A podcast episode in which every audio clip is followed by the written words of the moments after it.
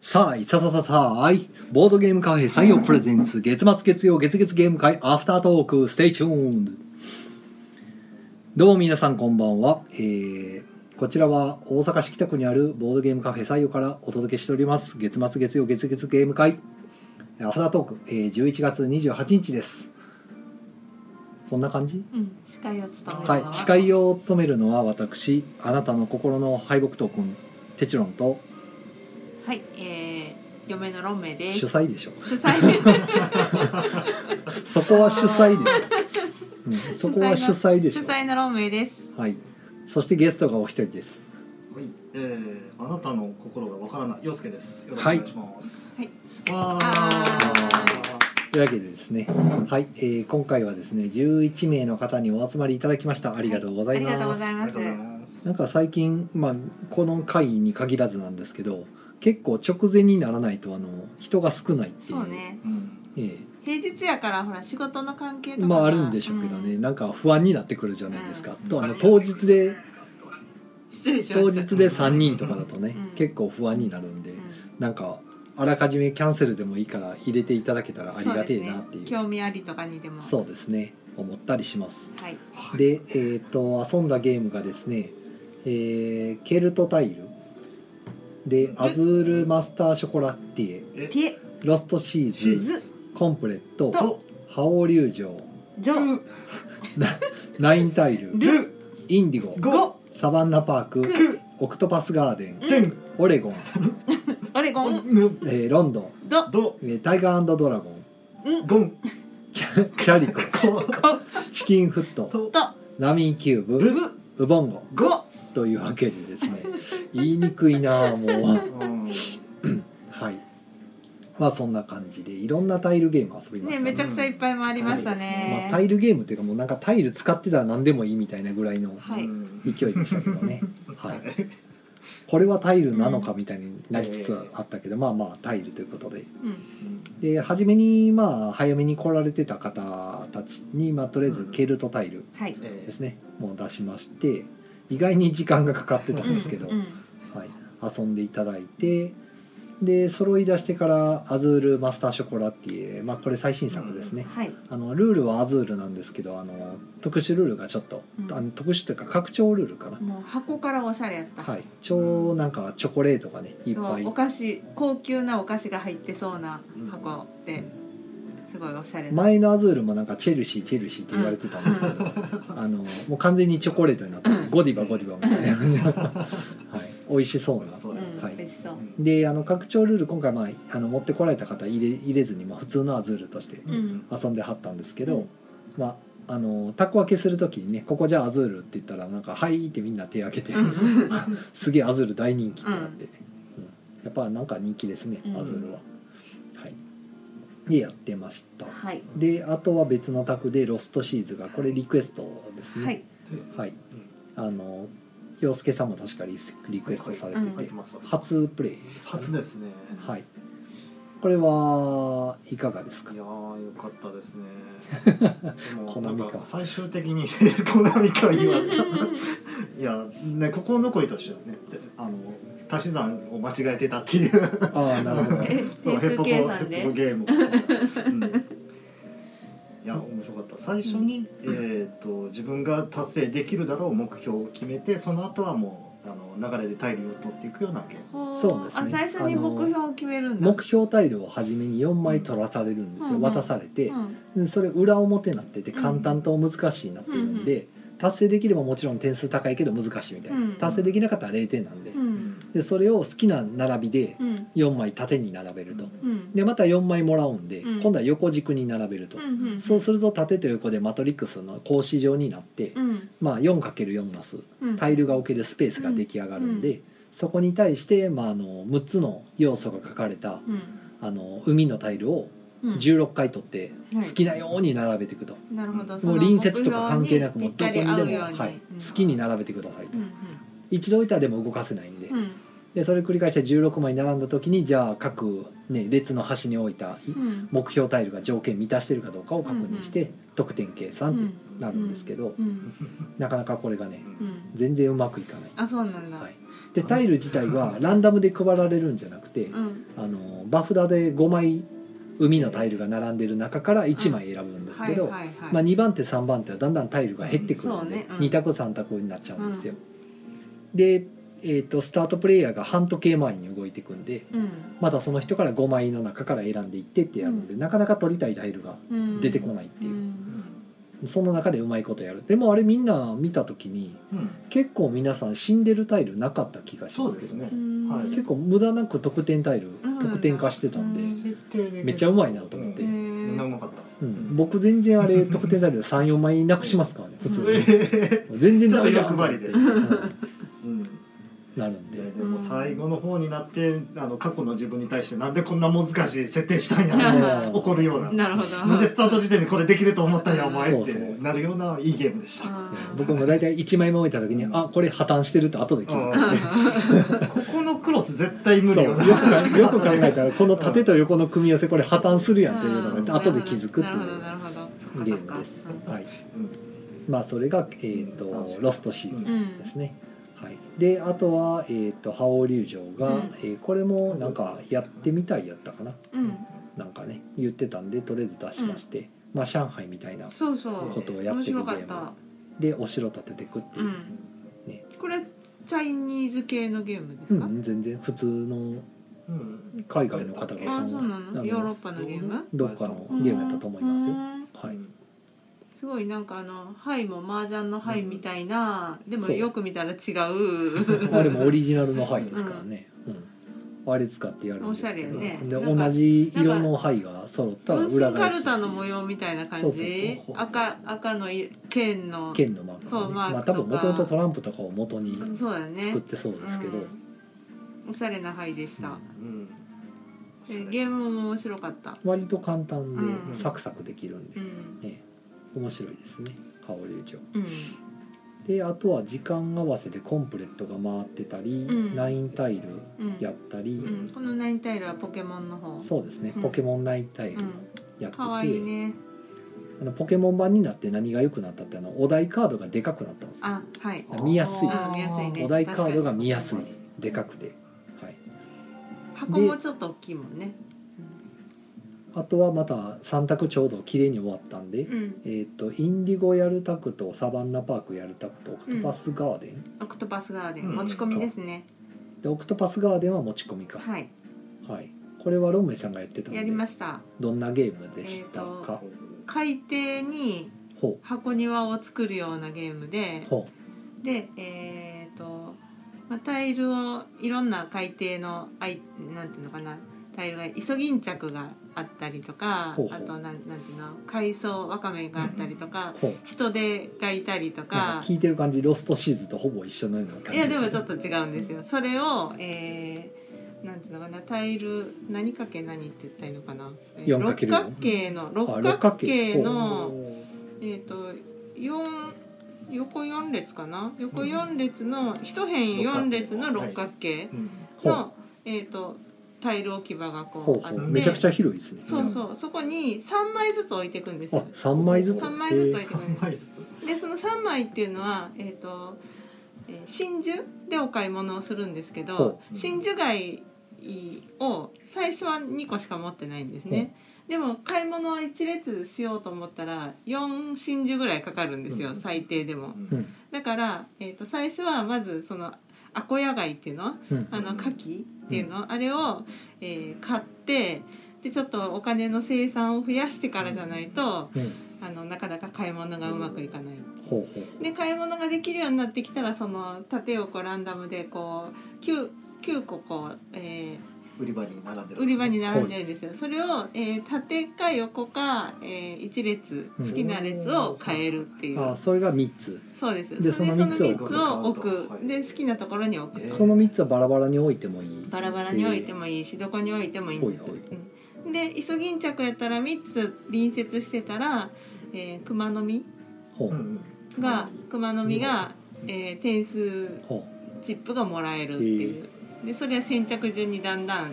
えー安くなっていく安くなってほいうくうほうほうでそれとかあとあの海藻は、えー、タツノオトシゴ5つ集めるとタツノオトシゴのその点数チップがもらえほうるほうとか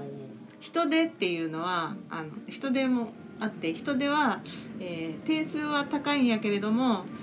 牡蠣を食いに来るっていうほで牡蠣を食われるとなるほ自ど分のその生産資源はいが生産そうそうそうそうなくな食われちゃうからなるべくこうは話しておいとかないとそうでそれが一旦ごとに、えー近づいてくるそうそうそう最速で近づいてく最るっ速てでいうそ近うづいてそうくるほう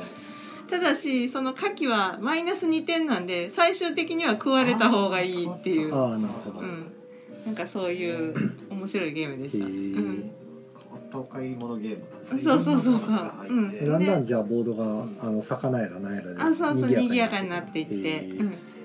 いいですねそうなかなかねその点数もあのヤドカリがマイナス1点でゴミの上に、えー、ヤドカリが済んだ ら、えー、0点になるとああかなるほどそうそうマイナスがなんか相殺されたりとかうーんそんないろいろあの組み合わせの点数とかもあってほうほうほう楽しかったです。ボードを写真に撮りたくなるやつあそうね撮ってなかっ たけどサバンナパークも、えー、とこれは陽介さあ入っんてました入ってました、うんリクエストでえどうですかえあれ楽しかった楽しかったええそうですねなかなかねままならないパズルですかねあの動物の、えーできるだけ同じ種類の動物を長くつなげたいんだけどそれをつなげるために動かすタイルっていうのが、えー、と誰かがこれを動かしますっていうたびにうん動いてくれるそうですね、ん誰かの選んだタイルを一緒に動かすっていう、なもんで今それを先にこっち動かしてからそれを動かしたいんだ けどえ今今それ動かしますっていうのがそうそのゲーム中のセリフで主なものでしたね。お互い、えーどれ選んでもお互いタイルの並びがランダムに並べてるせいで、そうそうそうそうねえ今それじゃないでしょって言われて「いやいや俺これやねんごめんな」って言いながらやるようなゲームですね楽しい楽しいあのなんていうかねあの、うんあれ一見だからソロゲームっぽい感じなんですけども、うすごいインタラクションがそうそうそはうい人にか干渉する勝よ手にね発生するっていそううそうギャーってうん勝手にインタラクションが起きるのがちょっとお 不思議な感じですね、うん別に狙ってるわけではないんだけどってい今う回は特にそんなあの人があれ狙ってるから先これいけるやろうとかまではやってな考いえてなでくすてけど単に自分の単に効率のいい点数を取ろうとすると何回向こうで聞く悲鳴が聞こえるっていうえーえダメだったとか言ってまた何かやっちゃいましたみたいな感じのねそうそうそうはい悲鳴が聞こえそたうそとかうねギャー伸びーって後で気づくんですよねごめんなさい買えないですっていうそんな言われても買えないですっていうような楽しいゲームですね、ねうん、はい、あいとやはあれはまたこれも後で、えっと、オレゴンとロンドと、ううんんえっとタイガードラゴはいとタイドラやりましたほうほうほうリクエストでンオレゴンはまあ僕最後に入って、うんうんなんか洋介さんと一緒にやって、ううねんちょっとそに最後に大外から抜かれるような、うん、オレゴンはどんどんなゲーム、うん、うんと陣取りそうですねオレゴン州を開拓しようっていう、うんまだまだが未開拓のオレゴンうんに線路だけが引いてあるんですね、うんそこの土地に対してう、んえー、とボードの外側にあのアイコンが6つほど書いてあって、ん5つかうん5つか6つか書いてあっ五つて、ですでカードの種類がそのアイコンと同じだけあってでその縦軸と横軸に同じように外側にアイコンがあるんで、ううんんカードを2枚出すことでその座標になるわけですよ。でその座標の位置のどこかに自分のコマを置くかもしくは座標のカード1枚と、えー建物の絵の描かれたカード1枚の組み合わせで、うんその座標が書かれてるどこかに建物を建てるかみたいなうんのどちらかをやっていくっていうう。んゲームでで、まあ、その駒を置くなり建物を建てるなりすると得点が入ると、うんその入り方が若干その置き方によって変わりますよみたいなうん陣取りゲームなんですけど、うんずいぶん昔からあるゲーム結構昔のゲーム、ねうんうんだからあのルールが若干あの昔のゲームなんで、うんあのうんまあ運が結構あるんですよ、うん引き引き運によるところが強いんで、うんもう報われない人とことん報われないから、うんうんあの一度点差つき始めると結構厳しいうんうんまあ、運が良ければ盛り返すんですけど、うんそこら辺は本当にまなあるほどね昔のゲームだなっていうところはあるけどまあ楽しい、うん楽しいですもうちょっとブラッシュアップして今新たにリメイクしてくれたら普通に面白いのになとは思うんですけどね、うんそこら辺はまあ古いゲームなんですけど、うんまあまあ楽しく遊べる、うんうんいいゲームですよねうんあの僕はひたすらあの序盤しんどかったんで、うんあの自分の駒3つ縦横につなげると5点ボーナスがもらえるんですよ、うんうんだからこの3つを取らせないようにみんな邪魔するんですうけど、んはいねでその邪魔し合ってる中で僕も全然その邪魔されてないにもかかわらずそのそこの3つつなげるための座標のカードが一向に引けないっていう何回引いても引けないっていうのになっててずーっとくすぶっててひたすら金山で金掘ってたんですうんうよんすることないからでやっとやっと引き出して中盤以降からうん追い上げてって最後金山の差で勝つみたいなうん感じかっこいい勝ち方してた危なかったうんだいぶヒヤヒヤしてました、うん、これ無理やなと思いながらやってたんででも勝ったよねまあまあ最終的なその地道に金掘ってたんが効いたっていうだけです、うんあれもでも運なんで金もうんまあまあ運ゲーですね、うんそうだねはい、確かねお一人だけちょっと辛い状態だったんあーでちょっとあれ申し訳そうなやいっなたと、ねええあのウィンウィンで僕も一緒にこう二人で点数取ろうみたいなのができるんですけど、うんそれをしようと思っても僕も座標が引いてこないからできないみたいな、うんそのカード引かないとうねんそうそうそんな感じでしたね、うんはい、であとはえっ、とロン、まあ、タイガードラゴンロンベイさんがやってたのかうな、んあのごいたメンツでやってましたねはいはいはい面白いゲームですねうんなかなかもうこうタメンツでやるとごいたメンツで、い違うやからごいたでいいやんっていう話もあるけど、うんでもこれはこれであの、うん面白いですね、うん、今日改めてあうんいいゲームやんって思いました、はいあとはキャリコやって、うん、チキンフットやってドミノのチキンフットそうですね、うんドミノのチキンフットね、ドミノもっと広がってほしいですねこれね面白いんでうね、んでアミーキューブやったり、うんウボンゴとウボンゴはい、まあ結構いろいろやりましたねねすごい回りました、いっぱいこれが全部タイルタイルゲームはい、まあタイルを使ったゲームタイルですねタイルだったりはいハイだったりハイをタイルと言い張ってますからね、そうですよまあタイルかな、はいうんタイルかタイルなととタイルうんまあまあまあまタイルですよねあ厚みがあったらそうかですね、ははいいまあコメントをちょっと読みましょうか、はいえーポッツさんが「チェルシーっぽいタイル」そうですねああそ鮮うやそかなうそうねね、ははいい、であタイルゲーム会だったのかってことねそうだったんですそうなんですよ、はいえーサバンナパークの「今やめてー」緩和以上、はうんはいい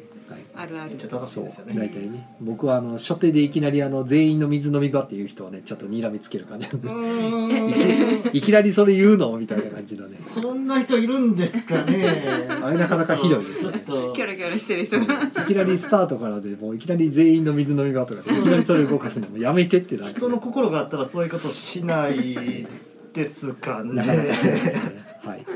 えー、と森下なずなさんが「おはい疲れ様です、帰り道で聞いてあおます」疲れ様ですお疲れ様です」土井さんが「今日は仕事中」そうあら土井さんね参加からシャ外れてチシたんャですチよですねねシャッチーさん、まあ、シャチックのシャッチーですねシャチですねあのシャッティのあの風評被害になるからそうですねそうそうどういう意味か言っとかないとね、はい、お疲れ様ですまあそれぐらいですかね、はいまあ、これが一応11月最後のゲーム会ということで、はいはいまああさって明日あさってしあさってかの木曜ゲーム会から12月入りなんで、あそうですねはい、また料金体系も変わっちゃいまあすしねそうは新採用の新新ま料金体あ系そうですねい新料金体系でやっていきますよとなんだか周りの人はみんなもうそれ上げるべきやとかいろいろ言われました けどなんか割とみんなこう肯定的に受け取ってもらってるあんりでがたい話ですまあありがたい話ですねお客さんに恵まれてるなっていう気がしますね、はい、もう来る人来る人にはその来月から変わりますんでっていう説明をうん毎回そのよよく来る人にね、うん説明してるんですけど、ええまあ大体ゲーム会の内容はほぼうん終わりかな、かなそうですねううんんまあ一応30分できるつもりなので、うんあとなんかそうそうコンティニューコインをいただいてたけどまあまあまあえっと旦那さんからかなはいうんありがともうごうざいま月す月ゲーム会のアフタートークはもう基本30分で切るという、来月は何するんですか来月は紙ペンゲーム会で月すねはいあの紙ペンうちにどんだけあんのっていう話なんですけど、うんまあ紙ペン自体でもそれなりに時間のかかるゲームが多いんで、うんまあまあなんとかなるかなと紙ペンのいいとこは全員でできたりするやつもあーああるまりあっまそううていでねねすそういうのできるんで、えうんまあまあまあままた楽しそうあなんとかなるのかなっていう、うんはい、え思っておりますはいえでそれが、えー、と12月の26日の月曜日ですねはいでクリスうマスち明けの営業も年内の営業が12月26日の18時で一応終わり年内営業は終わりえ二十それ六それ以降はどうするのだって27火曜でうん28が水曜やけど、まあ、いつもその年はもうあのあれコーヒーとかが全部閉まってるから、ああそうなんだうん仕入れができないんでうんだからやめてるいつうも、んまあ多めに頼んどきゃいいやんっていう話28もやんないいのやらないやらないで29日の木曜日は木えっ曜会、と去年と同じで、うんあの丸一日木曜ゲーム会あなるほどで2部制になってて、はい午前えっと午前じゃないえっと昼の部と夜の部昼の部4時間と、んまあ、14時から18時の4時間と、うんうん19時から23時の4時間のうん2部制になって、るほどなる29日だけだから1日はいゲーム会やりますほよ、どはいはいで営業自体は26日でうん一応閉めてうんで2728はお休みうんで29はゲーム木曜会で30はお休み31もお休みで、はい年明けが確かえっ、とい5日から営業かなうんうんよあそうかよっかまでお休み長いねうんいやいつももっと長いよそうやった確っかけあの土日の関係で確か5日6日ぐらいまで休んでた気がするなんか大晦日に年越しとかやってなかったっけでも大あ体ー木曜日起点で動いてるから、うんもう大体1週間なんですよ休みそはっかあの年末年始は、うんちょっと長い長いというかまあ、うんうん、ちゃんと休み取ってる感じかな、まあ普段休んでないからねまあそうねうんうんなのでそうですねちょうど月末月曜月月ゲーム会で終わり、ううんはいあとはまあゲーム木曜ゲーム会があるぐらい、はうんい、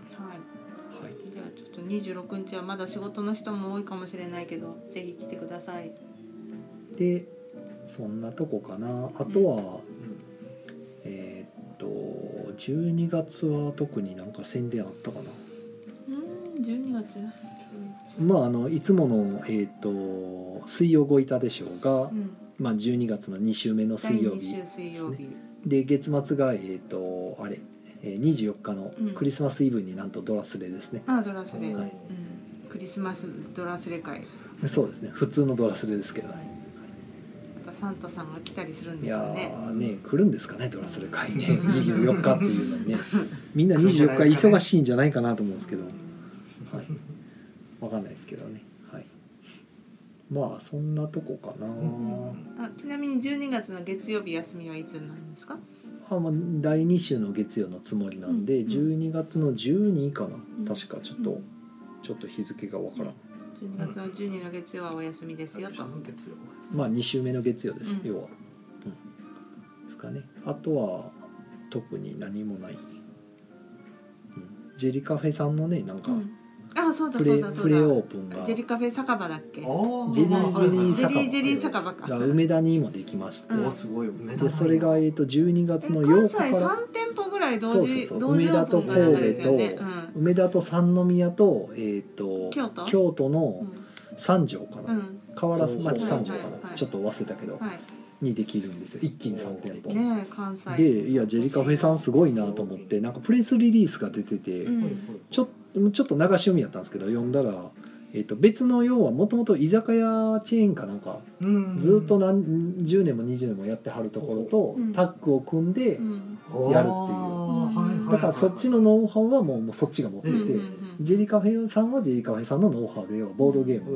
の、んね、説明の仕方とか、うんそのあ辺の、の新しい展開を始めるといううんコラボみたいなもんですよね、え面白いなどういう感じで売りう上んげながん入かごに進んで飯るごの飯かを食べながらボドゲをするっていうのがちょっとうんボドゲってこうテーブルに広げるイメージだから、まあ、うんご飯っていうほどがっつり出ないのかもしれないんなるほどですけねど唐ね揚げだけとかちょっとつまみう、なんが、だかららちょっと飲み60種類っながらて言っ感じてかたんでフードメニューなが、うんだからまあ酒とボードゲームどんなもんかなってそいううのですはねね気になるまあ、ちとょっことろでプレオープン行くので楽しそうみですそねうで僕もその今ちょうどね募集されててあの12月8日から梅田店がオープンうでん6日と7日はなんかプレオープン期間っていうことで、あの予約できるんですよ、予約するとワンドリンクとその遊べるのが無料という、なんと無料ですよ、うんはい、というわけでねたまたまそれが火曜日やったんであじゃあ見に行こうみたういな、んせっかくやしと思って偵察に行ってきます行ってどこうよぞう楽しみにしてます美味しかったって言ってこようめっちゃ飲んだとか言って美味しかった楽しかった楽しかった運動会とか言ってるかもしれない、今日は楽しかったですはいまあでもついてくるのはそのほんまにプレイオープンなんであのワンドリンクと、うんだけなんですけどねワンあの一つワンプレーとかなんかしなきゃ山ほど飲むとかはできないないないないそれはないですさすがに追加は料金払ったらいいや多分出ないんじゃない出ないのかな決まってるんやと思ううんそのそれ用にもなるほど予約した分で用意するだけだと思ううん初めはでテーブルでボードゲーとかも遊べるんだよね当然それはもちろん多分遊べると思うしあ遊んだ人を多分その情報発信してほしいうんそのためのだよねプレオープンやからうん行ってきたよっていうのうはねんだから僕もその60種類ってどんなんか気になるし、うんどんなメニューあんねやろうと思って。うで気になりますてっきりジェリカフェさんが自分で考えはんのかなと思ったらその、うんね、ちゃんとしたところがタッグ組んでやってるんやったら、なおさらそれは期待できそうな、んね、気がしますしどんなんなんかなと思ってなかなかでもそういうのをね試みとしてやっていくのすごいなと思うんって、うんジェリカフェさんねあの前もね大型のイオンみたいなとことかにモールに出店したりとか、うんあの子供向けのやつとかねうんなんか結構いろんなことされてるそかうら、ねうんなかなかそんなんできない個人じゃ絶対できないんでね、うんそれどんどん率先していろんなところにこう進出していくのが、ねいいなっていう思ってますけど、面白いですねはい、いろいろできてるいやもうどんどん広がっていただきたいうんなんかコメント来てはまいすコメント来てますねえっと浦真子さんがはいああとと一1回回ぐぐららいいは今は年行けたらなああ来てくださいおぜ待ちしひて来おてりくまだすさいはいえー、と森下なずなさんが行きたいどれにやろう行きたい地区ああ、えー、浦本さんが29日はジェリカフェ酒場行く予定おすごいあそうなんだあ京都に行くのかな29ってこと今はかもしれないですね、えー森下なずなさんがえー、なんて書いてうんある60種類だとカラオケチェーンよりもちょい多いくらいかなってなるほどあ なるほどフードのあメニューでそすねうなんださすがよく知ってる詳しいなあ何でも知ってるなあえでもそれやったらカラオケチェーンでも結構僕多いなと思ってたけど、うん、十結分構それより多いね十分うあるね、んすごいすごいね、うんえー、ポッツさんが偵察リポーちょトっと待って待まっすてねますね、はい、楽しみ楽しみですうねう、んはいまあ、もちろんそのプレで食べられるものは多分限られてるんですけど、うん下手したらおつおつまみぐらいしかないかもしれないですけどうん実際メニューがね見れるから、うねん普通に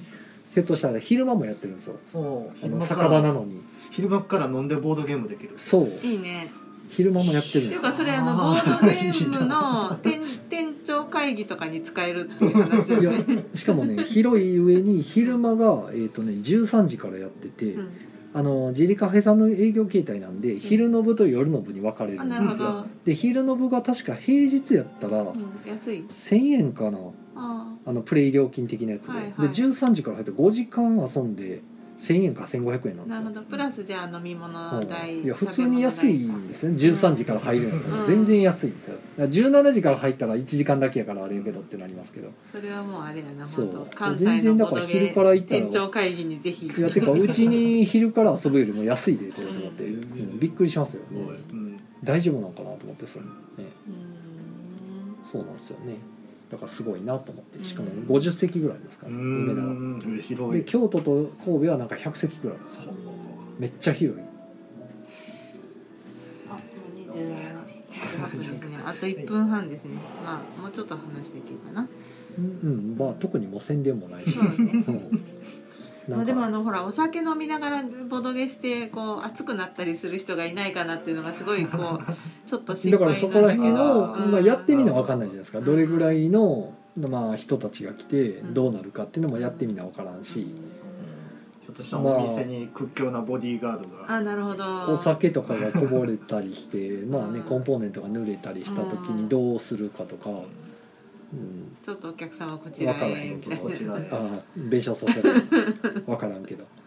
ね、その辺どう、うん結構お酒入ったらやっぱ普通のカフェと違うからどうしてもこぼしちゃったりするよあねりそうな気はするんでうねその辺をどうフォローしていくのかなっていうのは気になるところで、うんうんうん、同じ店やってたらやっぱ気にはなるよなと思っ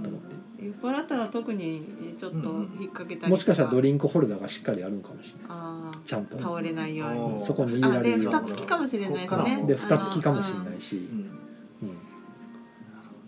酔っ払ってきたらね、うんもう本当にもう見境なくなる人もいたりするからそうだねそ,、こが心配っちゃ心配やけどどんなんなんでしょうねうんあとは楽しみのことなんかあるかな、まあ、うちの向かいぐらいですかねあそうねうちの向かいがあのちょうどあの空き家になあっもうあと10秒ね、た楽しみです楽しみ何が来るか美味しいお店が入ってほしいね、ああそうなるほどこの辺やしはいですーねそれではじゃあおやすみなおさやいすみなはい。こんな終わり方する どんな終わり方なんだよ急すぎるこれだからタイムキーパーがいないからほんまやそう。はい。まあそんな感じでしたね。うんまあアフターアフターはないんでこれでじゃあ切りましょう。はいはいそれではお疲れ様でお疲れ様でししたたありがとうございました、よっ